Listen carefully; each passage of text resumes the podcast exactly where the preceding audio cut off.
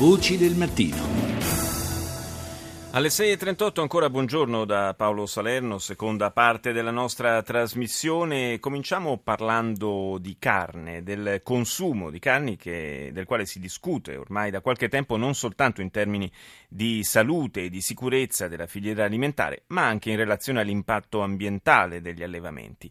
Massimo Marino, responsabile delle attività di ricerca e sviluppo di Life Cycling Engineering, ha sviluppato la clessidra ambientale, uno studio di settore che si occupa proprio di questo, come ha spiegato al nostro Marco Santucci di fatto è una rappresentazione grafica della piramide alimentare che tutti quelli che si occupano di nutrizione conoscono ed è quella che ci dice quante cose dobbiamo mangiare in una settimana. Quindi prendiamo la piramide alimentare, la moltiplichiamo per gli impatti ambientali degli alimenti e viene fuori una clessidra che ci fa capire che gli alimenti che stanno in punta alla piramide, le carni per capirci, hanno un certo tipo di impatto, gli alimenti che stanno in basso, quindi frutta, verdura, hanno circa lo stesso tipo di impatto perché ne devo consumare molti di più anche, e, e l'impatto è molto più basso. Quindi in realtà questa moltiplicazione di un numero alto per un numero basso e, e di un numero basso per un numero alto por, porta a dei risultati che sono abbastanza simili. Lei ha puntato sullo studio ambientale, ma quello dei grandi allevamenti, bovini e suini in particolare, è un fenomeno di indubbio e di forte impatto ambientale. Certo, sì, ma in effetti le filiere delle carni, esattamente come le altre filiere, hanno dei, degli impatti rilevanti, quindi emissioni di gas, la gestione delle deiezioni, quindi sono tutti elementi in cui bisogna metterci molta attenzione nella gestione, quindi ci sono però molte soluzioni tecnologiche, ad esempio per quanto riguarda proprio le deiezioni dei bovini, quindi letame ci sono situazioni in cui si possono per esempio mettere in piedi dei sistemi di gestione anaerobica per la produzione di energia, quindi diciamo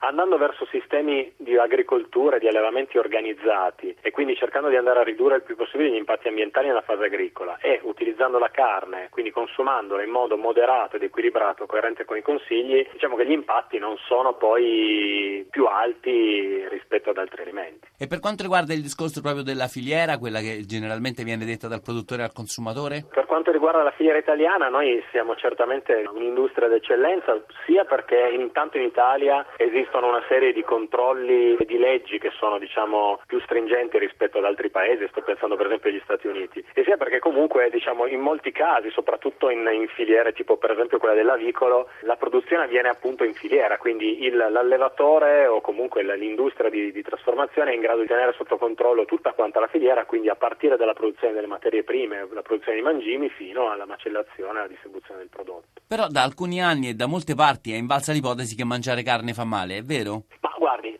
noi in realtà ci siamo occupati più della parte ambientale, no? però quello che è emerso un pochino dallo studio è che di fatto è la dose che fa l'effetto, quindi mangiare la carne nelle quantità consigliate dai nutrizionisti pare non faccia male, nel senso che non comporta dei problemi alla salute. Ovviamente esagerare, come per tutte le cose, potrebbe comportare qualche problema. Buongiorno a Giorgio Calabrese, docente di alimentazione e nutrizione umana all'Università di Torino. Buongiorno, buongiorno. Ha sentito, professore, sì, certo. la carne, allora, cerchiamo di fare un po' di chiarezza. Eh, innanzitutto eh, è una cosa, vabbè, tolti, tolti i vegetariani e i vegani che ovviamente la, la, guardano come se fosse il diavolo, però insomma, ai più, eh, devo dire, insomma, piace, piace, fa, fa piacere consumarla.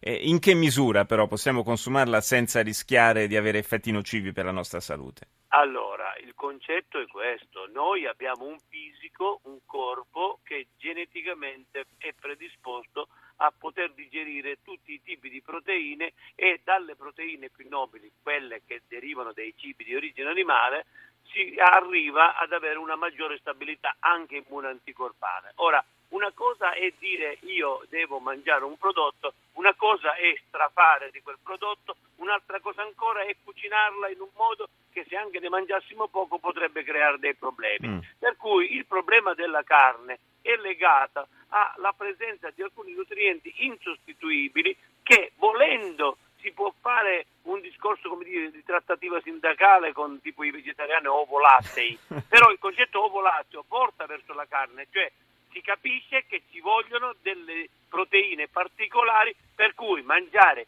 i, i 100 grammi al giorno di carne o come io faccio spesso a, a, a porta a porto a Rai in Rai sempre dicendo la mia regola è questa, se io il lunedì a pranzo mangio la carne rossa, la sera mangio due uova, il martedì a pranzo mangio dei formaggi e la sera del pesce, il mercoledì a pranzo mangio della carne bianca e la sera del prosciutto e riprendo il giovedì come il lunedì, io ho mangiato tanti tipi diversi di cibi di origine animale senza esagerare nella carne.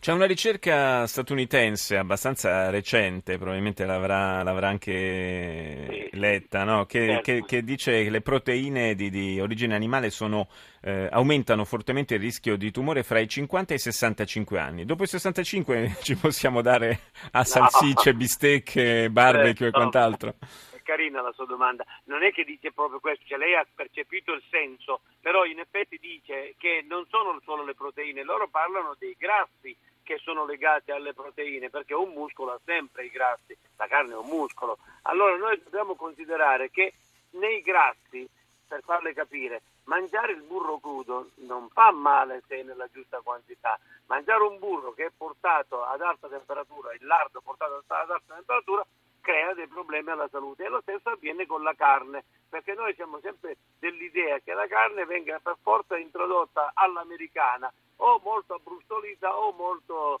eh, milanesizzata. Invece noi abbiamo bisogno di mangiare la carne con tecniche di cucina che siano più, più blande, più leggere e questo non comporta questa variazione dei, dei grassi che vengono quindi introdotti con una, con una condizione anche gastronomica non dannosa. Certo, molta verdura, molta frutta, molti legumi, molti cereali, questi servono per poter tamponare e dire, compensare i problemi che dai grassi di origine animale se esagerati e se portati ad alta temperatura. Eh, professor Calabrese, eh, è vero che chi soffre di diabete, a chi soffre di diabete è sconsigliato il consumo di carni rosse? Assolutamente no.